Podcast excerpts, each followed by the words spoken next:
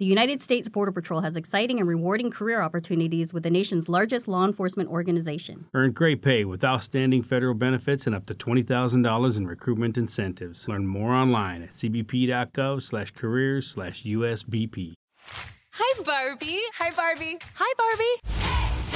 I'm Margot Robbie and I play Barbie. And I'm Ryan Gosling and I play Ken. Max is now the exclusive streaming home of Barbie. So cool. And the Max with ads plan is included with your Cricket $60 unlimited plan at no additional cost. Log in with your Cricket username and password to experience Max on all your favorite devices. This is the best day ever. It is the best day ever. Don't miss Barbie now streaming on Max. Phone plan streams in standard definition. Programming subject to change. These terms, and restrictions apply. See cricketwireless.com for details.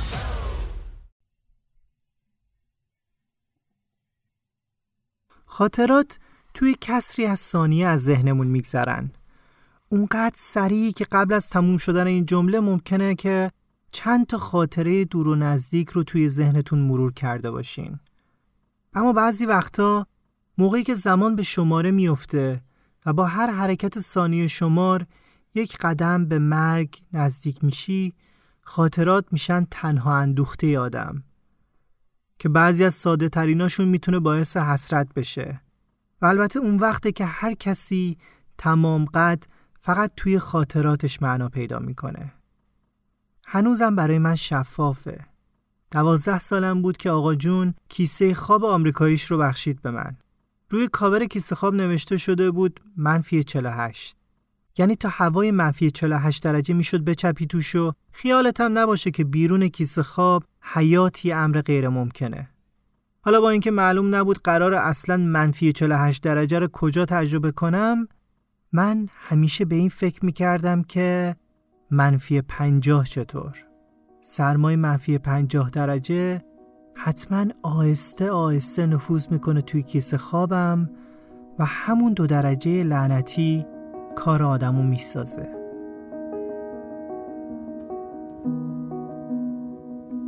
سلام.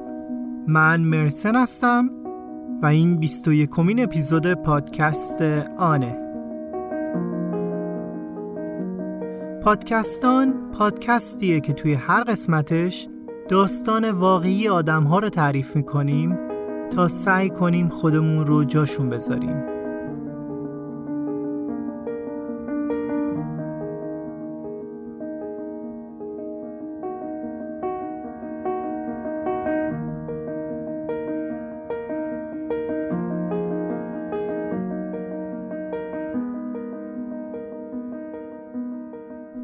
مثل همیشه ممنونم از محبتتون که به پادکست آن دارید و اینکه شبکه اجتماعی ما رو دنبال می‌کنید. توی اینستاگرام، تلگرام و توییتر با آیدی دیسیزان پادکست هستیم. کلی داستان جالب ایرانی به دستم رسیده که دارم سر فرصت تکمیلشون می‌کنم تا توی پادکست تعریف کنم. خودم شخصا جدا احساس خوبی دارم احساس خوشبختی می‌کنم. از اینکه من و تیم پادکستان رو قابل می‌دونید تا داستانهای واقعیتون رو برای ما بفرستین. اپیزودهای جالبی توی راهه و ممنون که پادکست رو به دوستانتون معرفی می‌کنید. بریم سراغ اسپانسر این اپیزود. تبلیغات همیشه یک کار تخصصی بوده و فاکتورهای زیادی رو باید برای هر تبلیغ توی هر پلتفرمی در نظر گرفت. فاکتورایی که شاید اصلا چشم ما نیاد و ممکنه بودجه تبلیغاتی کسب و کارمون رو دود کنه به فرست هوا بدون اینکه نتیجه ای داشته باشه. حامی این اپیزود ادوایزده پلتفرم تبلیغات هوشمند. ادوایزد یه تیم جوون و خلاقه که با برندهای شناخته شده ای کار کردن. خوبیشون اینه که صفر تا صد تبلیغات رو واسهتون انجام میدن. مثلا شما برای یه کمپین تبلیغاتی سراغ گروه ادوایز میرین اونا اول نیازسنجی و تعیین هدف رو انجام میدن. بعد هر چیزی که احتیاج داشته باشین مثل متن، تصویر، ویدیو، landing page و هر چیز دیگه ای رو براتون آماده می‌کنن. و تبلیغات شما رو روی اپلیکیشن ها و وبسایت ها و کانال های مختلف منتشر می‌کنن. تیمشون هم مرحله به مرحله و تا آخر پروژه در کنارتونه. و اگر لازم باشه روند رو اصلاح می‌کنه و ادامه میده. یکی از مزیت های ادوایزد هزینه مناسبشه. پس با هر بودجه‌ای برای گسترش کسب و کارتون می‌تونید سراغشون برین. این تیم همونطور که از اسمشونم پیداست که از ترکیب دو تا کلمه اد و وایز تشکیل شده از همون اول هوشمندانه و خلاقانه بودن رو سرلوحه کارشون قرار دادن. برای اینکه بتونید بیشتر در موردشون بدونید به سایتشون به آدرس advise.com a d w i s e d.com سر بزنید. خب بریم سراغ داستان. من می‌تونستم مارال باشم تو می‌تونستی مارال باشی.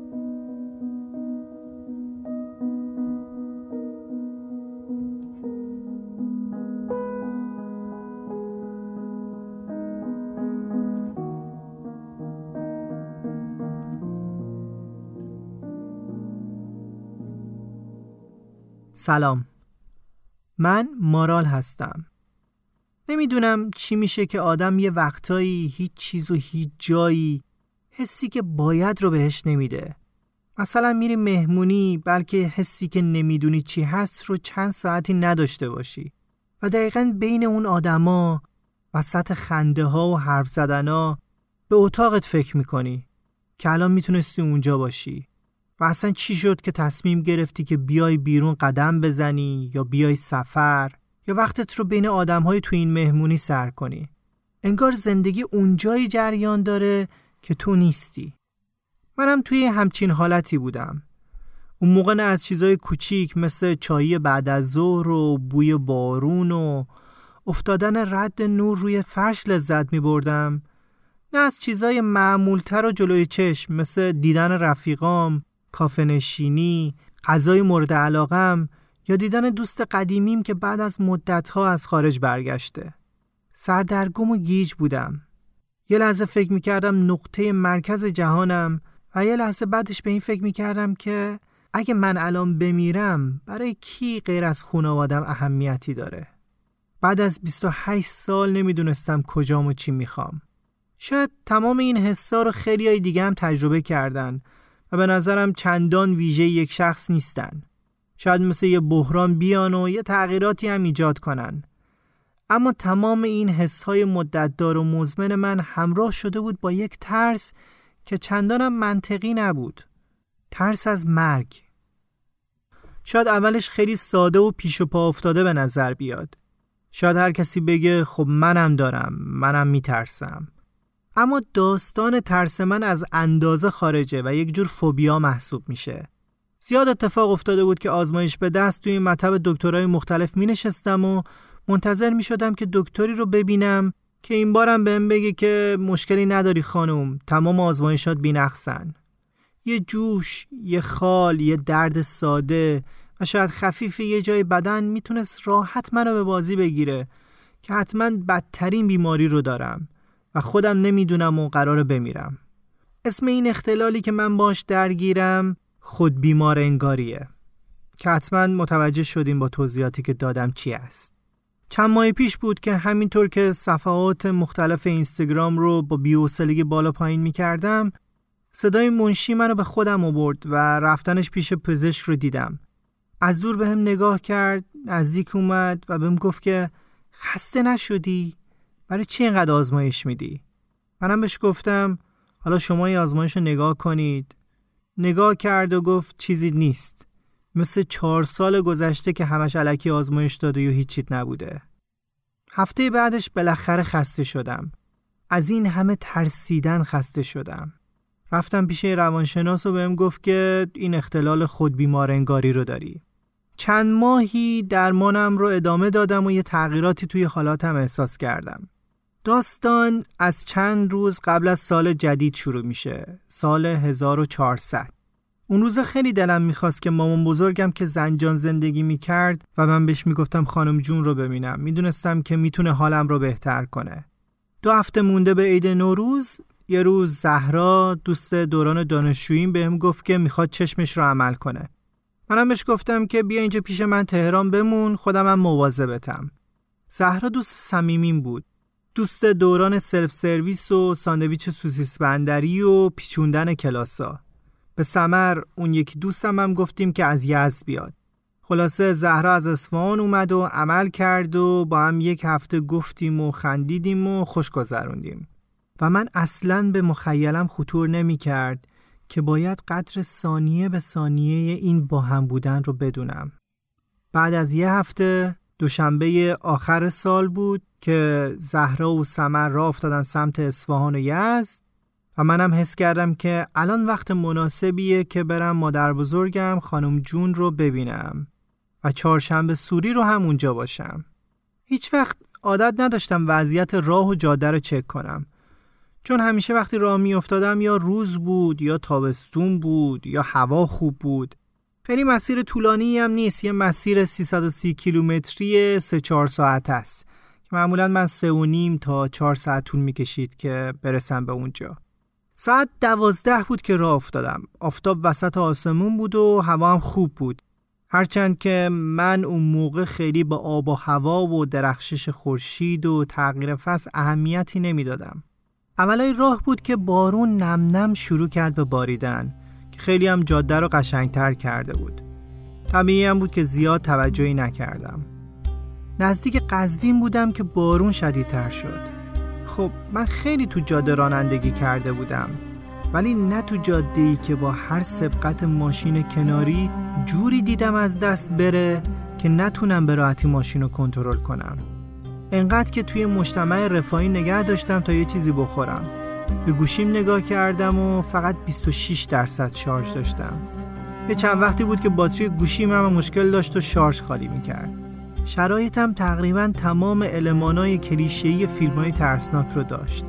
ترجیحم این بود که اونجا بمونم تا هوا بهتر بشه. ولی به مادرم که زنگ زدم گفت را بیفته هوا بدتر نشده. اینجا دیگه تقریبا ساعت سه چار بود. بنزین زدم و زدم به جاده. یکم که گذشت قطرهای بارون تبدیل شد به دونه های برف آبدار. منم بیشتر گاز می‌دادم که زودتر از این مخمسه عبور کنم. ولی هرچی جلوتر می‌رفتم هوا بدتر می‌شد. دیدم داشت کمتر می‌شد و و اینجا برای اولین بار بود که ترس به وجودم افتاد. و برای اینکه تمرکزم بیشتر بشه اولین کاری که کردم این بود که صدای موزیک رو کم کنم. لحظه به لحظه طوفان شدیدتر می‌شد. هوا هم سردتر می‌شد. گیت شده بودم که چطور توی چند دقیقه هوا اینطور خراب شد و من اینجوری گیر افتادم. لباس زیاد پوشیده بودم و هوا هنوز قابل تحمل بود ولی بخاری رو روشن کردم. شادم از ترس بود می‌خواستم ماشین گرم بمونه. باد محکم خودشو به شیشه جلو میکوبید. تک و توک ماشینا از لاین تندرو می‌رفتن. من که تجربم زیاد نبود از لاین کندرو می‌رفتم. چشمم مدام بین شیشه روبرو و آینه بغل و وسط میچرخید تا یه جایی تو جاده رفتم ولی دیدم که ماشین داره هی سر می‌خوره بعد ترجیح دادم بزنم کنار حرکت نکنم حاشیه جاده خاکی بود یه چند دقیقه نگذشت که دیدم تمام در سمت شاگرد رو برف گرفته. ماشینا عبور می‌کردن و منم کنار جاده منتظر که شاید برف کمتر شه. دست کردم کاپشنم رو از روی صندلی قبل گذاشتم روی صندلی جلو که اگه لازم شد بپوشم تا اینکه یه کامیون جلوی من زد کنار. با دید کمی که از بین برف داشتم دیدم در کامیون باز شد یه پسر جوون ازش پیاده شد. کلاه کاپشنش رو گذاشت رو سرش و اومد سمت ماشین من. رسید کنار پنجره و توی حالتی که حتی بهم نگاه هم نمی‌کرد گفت که فکر کردم که به کمک احتیاج داشته باشین خانم اینجا جای خطرناکیه که وایسادینا من آروم میرم شما بیاید دنبالم بعد بدو بدو بدو رفت سمت کامیونش رو حرکت کرد دلگرم شدم و آروم پشت سرش حرکت کردم از توی ماشینم فقط نور قرمز چراغای خطرش رو می‌تونستم ببینم کمی که رفتیم جلوتر طوفان خیلی شدیدتر شد و دیدم باز نمی‌تونم ادامه بدم و زدم کنار. اون کامیونم احتمالا نمی‌تونست به خاطر لیز بودن جاده ترمز کنه و منتظر من باشه و رفت.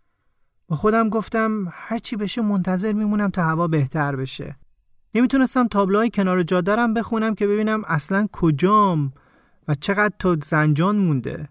ولی خب هنوز هوا روشن بود و این یکم نور امیدی به دلم میتابوند. همینجوری ترسون و رلزون زل زده بودم به ماشینایی که آروم از کنارم میگذشتن و به خودم امید می‌دادم که اشکالی نداره یه رو به دیگه برف قطع میشه هوا باز میشه و من راه میافتم اما کم کم داشت سردم می‌شد. اون لحظه یه درجه دیگه دمای بخاری ماشین رو بردم بالا و یه ذکری هم توی دلم گفتم.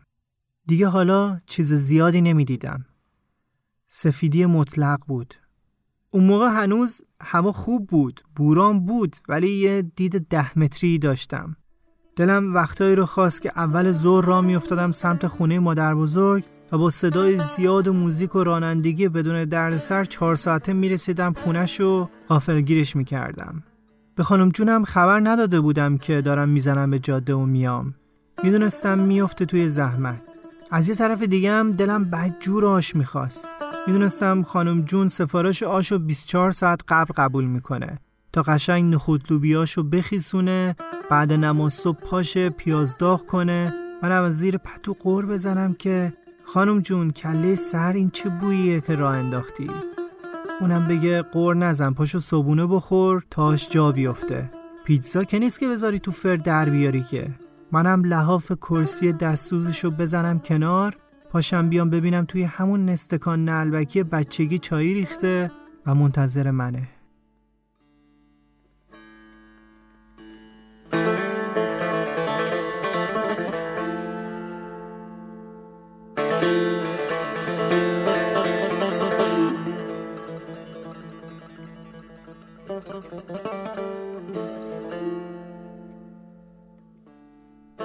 فکرها بودم که دیدم یه توییت های پیکاپ جلوتر از ماشینم زد کنار.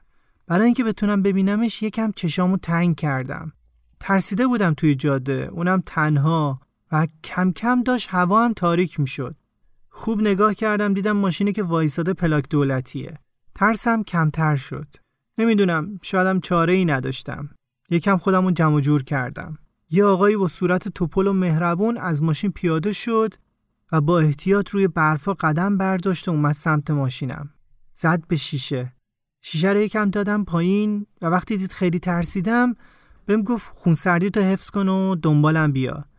بهش گفتم که بهتر نیست که اینجا وایسم تا هوا بهتر بشه. گفت نه بهتر رد شیم چون هوا اینجا خیلی بدتر میشه. بعد یه نگاه به ماشین کرد و گفت که لاستیکات خوبن. ماشینو گرم نگه دار. ترمزم نکن و پشت سر من بیا. اصلا نگران نباش. تا دم در خونتون میرسونمت. این حرفش مثل چایی سر صبح خانم جون گرما ریخت تو دلم. همین که گفت خونه من دیگه چیزی نشیدم. لباش تکون می‌خورد ولی من مونده بودم روی کلمه خونه. میرم خونه. واقعا خونه تنها چیزی بود که می‌خواستم. بعد برگشت از توی ماشینش یه بطری آب و دوتا کیک آورد بهم داد. آموزش مادرم توی کودکی مبنی بر این که از غریبه ها چیزی نگیرم بخورم به ضعف و فشار افتادم غلبه کرد و کیکا رو گذاشتم تو داشبورد و نخوردم. اون حرکت کرد و منم پشت سرش آروم آروم حرکت کردم. اون موقع می‌تونستم واضح حس کنم که پام داره میلرزه. کمی جلوتر یه ماشین پیکان توی شونه خاکی جاده توی برف گیر کرده بود. همون آقای پیکاپ سوار مهربون همون که راه خونه رو بلد بود بهم اشاره کرد که بزنم کنار تا بتونه پیکان رو بکسل کنه. بهم گفت که فلشرم رو باید روشن کنم. پیکان رو بکسل کرد و دوباره راه افتادیم. حالا شده بودیم آقای پیکاپ سوار مهربون یه پیکان خسته که پشتش نوشته بود بیمه دعای مادر و مارال که دیگه الان کل بدنش میلرزید. نمی‌دونم از سرما بود یا از ترس هرچی که بود قابل کنترل نبود. برف با سرعت بالا کار می‌کرد. چشمام تیز بود به جلو به نورای قرمزی که دیگه داشت محو و محوتر می‌شد. حالا تاریکی و برف داشت هممون رو میبلید. انگار ما رو از زندگی جدا کرده بود و داشت می‌برد جایی که اصلا نمی‌دونستیم کجاست. مثل یه سیاه چاله سفید. هرچی سعی کردم فاصله نیفته بین من و آقایی که پیکاپ داشت اما نشد. دیدم حالا شاید سمت بیشتر نبود. منم به خاطر بی تجربگی نمی‌تونستم ادامه بدم. یه چیزی توی گلوم بود. مثل بغز بود. مثل ترس. اصلا نمی‌دیدم جاده شونه خاکی داره یا نه. کم کم گرفتم سمت راست و وایستادم. تک و توک ماشین رد می شد و دلم گرم بود به ماشینایی در حال عبور. می‌گفتم هرچی باشه مردم توی جاده هستن. پنجره رو دادم پایین تا آینه بغلم رو پاک کنم. ولی خب انگار برف چسبیده بود با آینه. برف پاکن یخ زده بود. پیاده شدم تا ادای آقای پیکاپ سوار در بیارم و برف پاکن رو بکوبم به شیشه تا برفش بریزه. پیاده شدم برف پاکن رو کوبیدم ولی یه تیکه ازش جدا شده شکست. دوباره سوار شدم. آینه بغل رو با ماسکم تمیز کردم. اما تمیز نشد. با ناخونم برفای روشو کندم. بیشتر ترسم این بود که یه ماشین لیز بخور و از عقب بزنه بهم. و ترسم این بود که نمی‌دونستم سمت راستم چیه. خاکی چاله است دره است و اون لحظه بود که اولین قطره اشکم اومد پایین. حسابی ترسیده بودم. یه درجه بخاری رو بیشتر کردم. یاد اون شب پارک ارم افتادم. شاید هفت سالم بود. رفتیم وسط پارک با پسرخالام که بازی کنیم. چشم برگردوندم دیدم نیستن. مثل امروز گریه نکردم. رامو کشیدم برم پیش مامانینا. می‌دونستم از کدوم طرف اومدم. رفتم اما مامانم نبود. آقا جونم نبود. کلمن قرمزمونم نبود. هر چیزی که نشون کرده بودم نبود. یه دوری زدم بازم نبودن. بو کشیدم. گفتم حتما بوی قرمه سبزی خالایتی رو پیدا می‌کنم. نشد. یاد هانسل و گرتل افتادم. بازم راه افتادم تا پیداشون کنم. اما دیگه هوا تاریک شده بود. و وقتی دیدم دیگه نمی‌تونم پیداشون کنم یهو اون موقع اولین قطره اشکم اومد پایین. ترسیدم. دلم هوری ریخت. مثل الان.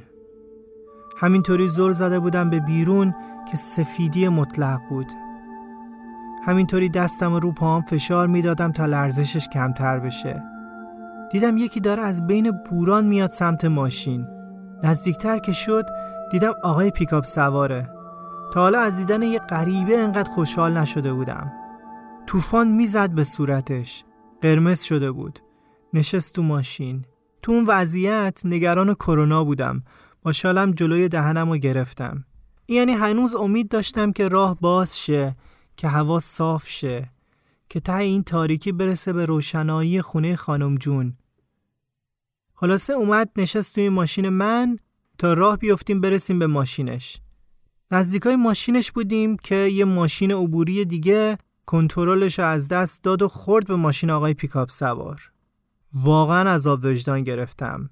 هم به خاطر من ایستاده بود توی سرما و هم حالا ماشینی که دستش امانت بوده خسارت دیده بود. گفت اشکالی نداره فقط پشت سرم بیا و نترس. و من دوباره پشت سرش را افتادم. ماشینا با فاصله کم از هم حرکت می کردن. هیچ کسی از لاین خودش جابجا نمی شد چون یه حرکت ساده ممکن بود هممون رو به کشتن بده. و دوباره فاصله افتاد بینمون. از لحاظ روحی دیگه نمی‌تونستم ادامه بدم. حتی یه متر هم دید نداشتم. کسی از خانواده و دوستام هنوز از جاده خبر نداشت. کسی از دل من خبر نداشت. یاد سمر افتادم وقتی از هم جدا شدیم. قرار بود با اتوبوس برگرده اصفهان. گفت تا من برسم اصفهان تو رسیدی خونه خانم جون دوشتو گرفتی چای اول رو هم خوردی. ساعت رو نگاه کردم. از هشت گذشته بود. حتما اون تا الان رسیده بود اصفهان. حالا من کجا بودم؟ وسط بیابون تنها. دوباره زدم کنار. بازم هیچ دیدی از شونه خاکی نداشتم. فقط دعا می کردم جاده گاردریل داشته باشه تا پرت نشم پایین. کورمال کورمال گرفتم سمت راست. اینقدر دیدم محدود بود که حتی نمی‌تونستم بفهمم وسط جادم یا واقعا کنار جادم ماشینای عبوری همینطور کم و کمتر می شدن. چشمم به جاده بود ببینم مثل این سکانس های فیلم ها کسی از بین طوفان پیداش میشه و به سمتم میاد یا نه.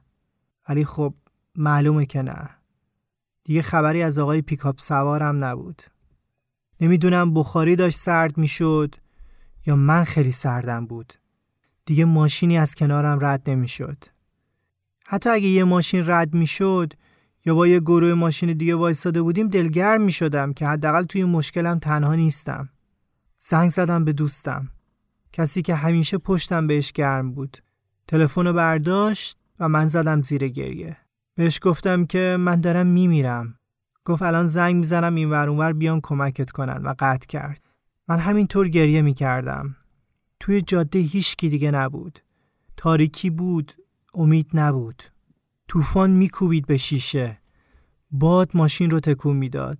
چقدرم من از باد بدم میومد هر وقت طوفان می‌شد آقا جون پا می‌شد پنجره ها رو میبست. می‌گفت این بچه از باد میترسه. حالا من مونده بودم توی این ماشینی که طوفان داشت از جا میکندش. چند تا ماشین رد شدن.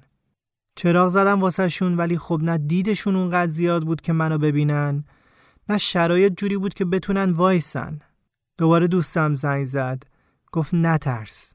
فقط نترس. من ولی ترسیده بودم. بدم ترسیده بودم. و بهش التماس می کردم که نجاتم بدن. نگاه کردم دیدم پشت خطی دارم. مامان زنگ زد. از ناراحتی و ترس داشت توی اون موقعیت منو دعوا می کرد با یه صدایی که از ته چاه در می اومد فقط گفتم مامان من امشب اینجا می میرم و تماس قطع شد. دستام میرزید روی صندلی شاگرد چند تا دونه پسته بود. پسته باغ زهراینا یاد مامان بابای زهرا افتادم. یاد تابستونای یزد. یاد شیرینیایی که مامان زهرا برامون میپخت. یاد بوی گلاب و کولرابی که میپیچید توی خونشون همش مثل یه خواب از جلوی چشمم گذشت. انقدر دستام سرد بود که نمی‌تونستم پوست پسته را بشکنم. داشبورد رو باز کردم که کیکی که آقای پیکاپ سوار داده بود رو در بیارم. زیرش چشمم خورد به چند تا از برگای آزمایش هام. آزمایشهایی که از ترس یه بیماری کشنده داده بودم و دکتر به هم گفته بود هیچیت نیست. حالا دیگه خوب میفهمیدم که اتفاقای زندگی پای برجک نگهبانی رخ نمیدن. اونجا همیشه یک نفر حاضر و آماده است تا بهش ایست بده. اتفاقات توی یک بعد از ظهر معمولی رخ میدن. کیکو باز کردم و شروع کردم به خوردن. گفتم همین جوری که داشتم میخوردم گفتم خدایا من نمی‌خواستم اینطوری تموم بشه. من نمی‌خواستم اینطوری بمیرم. مزه کیکو اصلا احساس نمی کردم. چسبیده بود به گلوم. بعد سمر بهم زنگ زد. رسیده بود اصفهان. تنها شانسی که آوردم این بود که اینترنت 3G داشتم اونجا.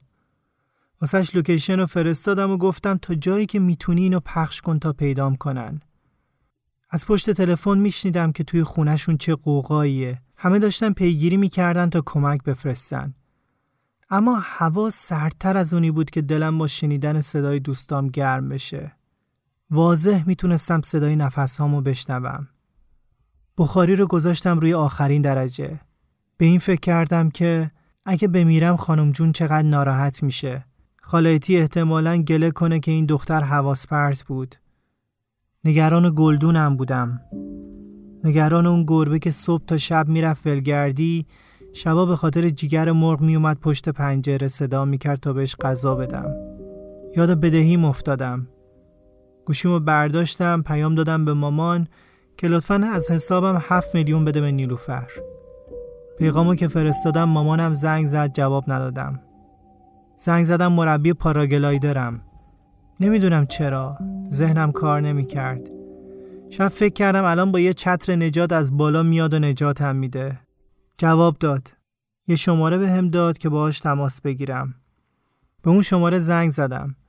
دندونام می‌خورد به هم. انقدر سرد بود که آب از چشمام و بینی میومد پشت تلفنی آقای مهربون که معلوم بود یه جای گرم و آروم نشسته به هم دلداری داد.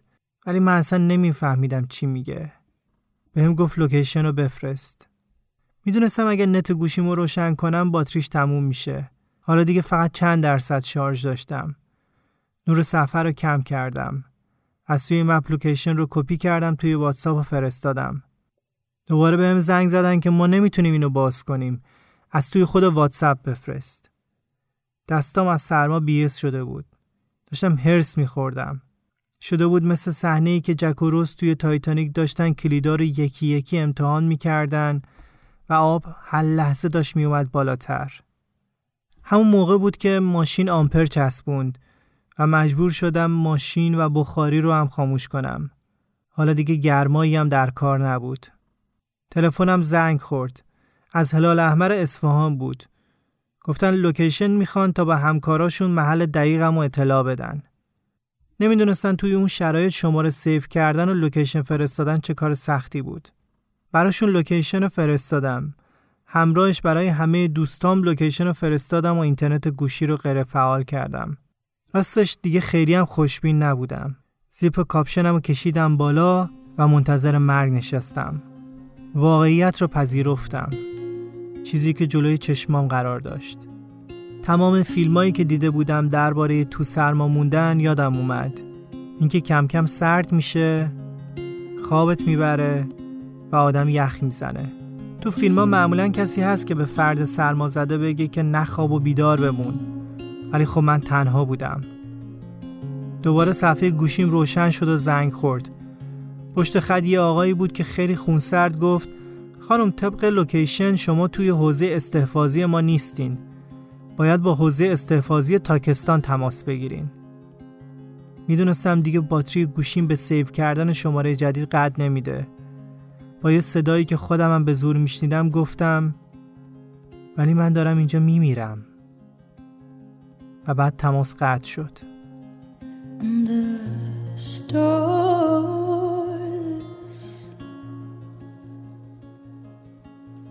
They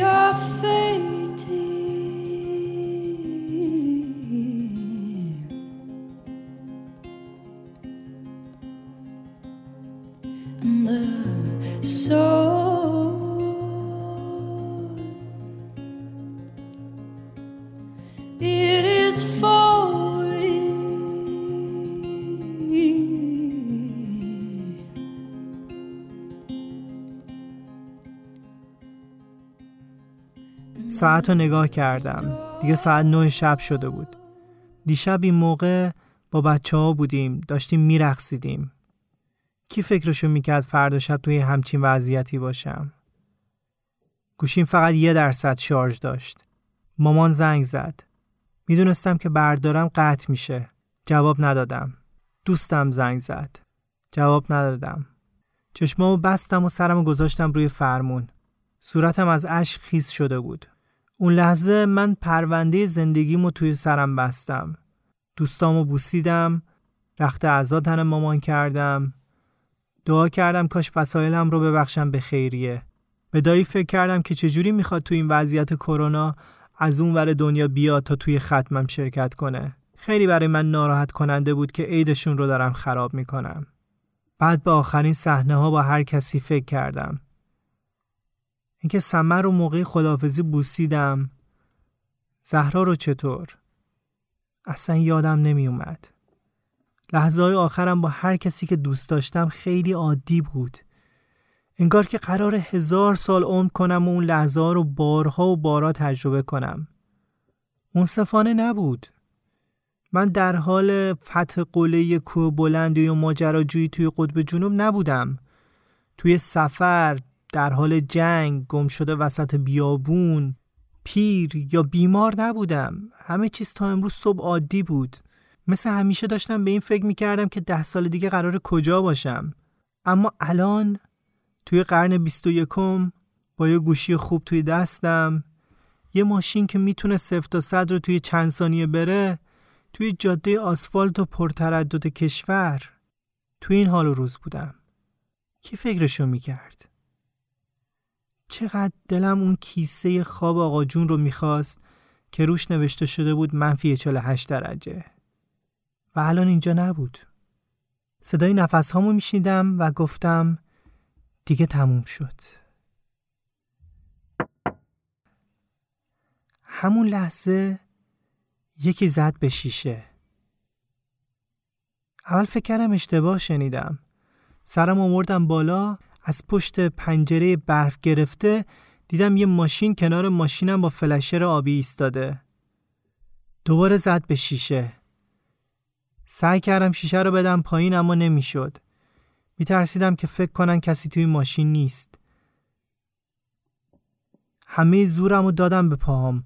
پاهامو آوردم بالا چند تا لگت محکم زدم به در. در باز شد. یه ماشین امداد بود. یه آقایی در حالی که توی سرما و عصبانیت قرمز شده بود گفت خانم چه وضعشه؟ چرا اینجا این؟ ما که اینم اطلاعیه دادیم. من که حالا داشتم از خوشحالی گریه می کردم و توی دلم خدا رو شکر می کردم که یه فرصت دیگه به داده. گفتم من هشدارای شما رو ندیدم. فقط منو از اینجا ببرید. من اینجا تنهام. گفتن ما اندازه یه نفر جا داریم بیا توی ماشین ما. و بعد من طولانی ترین دو قدم دنیا رو برداشتم. دستم رو دراز کردم سمتشون. دیدین توی خواب می‌خوای یه چیزی رو بگیری بهش نمی‌رسی؟ دستم رو دراز کردم میومدم دستگیره رو بگیرم نمی‌شد. سانیا طول می‌کشید انگار. هی دستم رو مینداختم و نمی‌رسید. باد می‌خواست منو با خودش ببره. به زور ماشین امداد رو می‌دیدم. سطح جاده مثل شیشه بود. به زور خودم رو انداختم توی ماشین امداد. وقتی نشستم توی ماشین آستین یکی از این امدادگرا رو گرفته بودم و توی دلم می‌گفتم نجات پیدا کردم. زنده موندم. دارم میرم خونه. دارم میرم پیش خانم جون. یکی از اون امدادگرا هم رفت نشست پشت ماشینم تا توی برف بیشتر گیر نکنه و آروم پشت ماشین امداد می آوردش. اون شب توی اون جاده من جنازای زیادی دیدم. سی چل متر جلوتر از من کامیونی که از کنارم رد شده بود قیچی کرده بود و خورده بود به یه خودرو و همه سرنشیناش کشته شده بودن. آدمایی که مثل من صبح صبونه خورده بودن با کسایی که دوست داشتن خدافزی کرده بودن زده بودن به جاده راه افتاده بودن تا برسن خونه خودشون یا عزیزشون ولی عمرشون به دنیا نبود. آدم هایی که فرصت اینو نداشتن تا داستانشون رو تعریف کنن. امدادگرا منو رسوندم به قزوین و اونجا توی یه هتل کوچیک موندم. تا مدتها دست و پام میلرزید و دلم نمی‌خواست با کسی صحبت کنم. زور فرداش توی لابی هتل یه خانواده رسیدن با حال بد. و مسئول هتل می‌گفتن هرچی داریم بیارین ما بخوریم. حتی نون خشک. فهمیدم از دیروز زور تا الان توی جاده گیر کرده بودن. اونجا بود که فهمیدم دوتا خانواده توی جاده یخ زدن و مردن. کاشکی زودتر از اینا جاده رو بسته بودن. شاید فکر کنید که حالا که تا یه قدمی مرگ رفتم و برگشتم دیگه اختلال خود بیمار پنداریم هم خود به خود حل شده. توی فیلم ها یکی که یه مشکلی مثل افسردگی یا اختلالات خاص داره یه روز به خودش میاد و می‌بینه خورشید میتابه و زندگی قشنگه و زندگی عوض میشه. ولی واقعیت اینطور نیست. این اتفاق باعث بالا رفتن استرس هم شد و درمانم هم کمی عقب انداخت. اما باعث شد قدر زندگی رو بدونم. از هر کاری که می‌کنم لذت ببرم. از سفر، مهمونی، بودن با آدمهایی که دوست دارم و شغلم. همینطور قدر آدمهایی که حواسشون به بقیه هست رو بیشتر بدونم. هیچ وقت شاید نتونم آقای پیکاپ سوار رو پیدا کنم یا اون جوون راننده کامیون رو تا ازشون تشکر کنم. اما به خودم قول دادم اگر یه روزی هر جای این جاده که همه توش هستیم ببینم یه نفر به کمکم احتیاج داره حتی شده به اندازه یه قدم به خونش نزدیکترش کنم.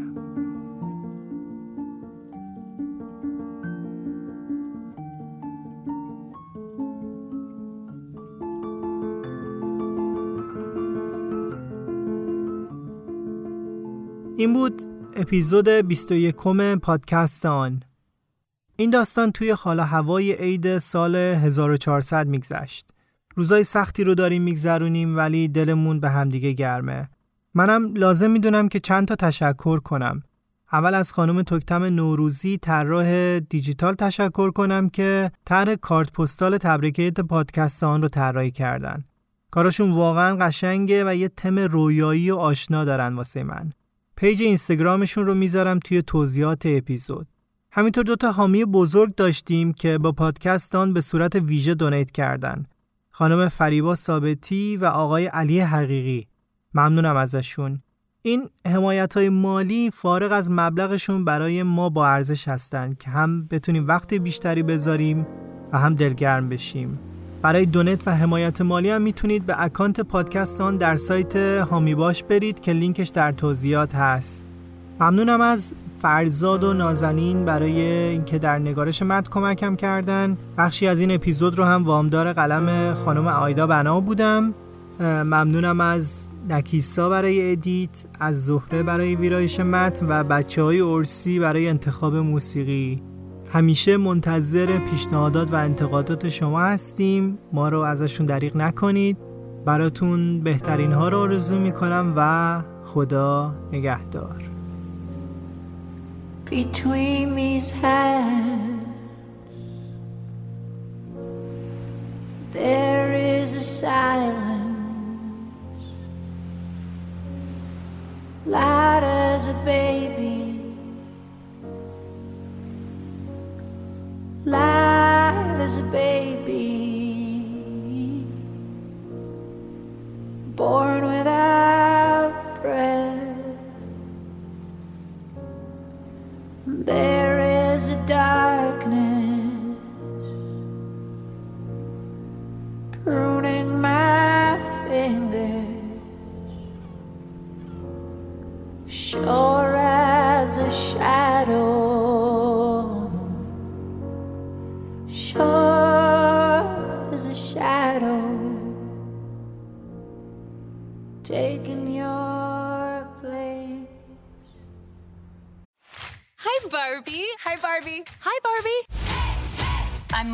and I play Bobby. And I'm Ryan Gosling and I play Ken. Max is now the exclusive streaming home of Barbie. So cool. And the Max with ads plan is included with your Cricket $60 unlimited plan at no additional cost. Log in with your Cricket username and password to experience Max on all your favorite devices. This is the best day ever. It is the best day ever. Don't miss Barbie now streaming on Max. Phone plan streams in standard definition. Programming subject to change. These terms, and restrictions apply. See cricketwireless.com for details.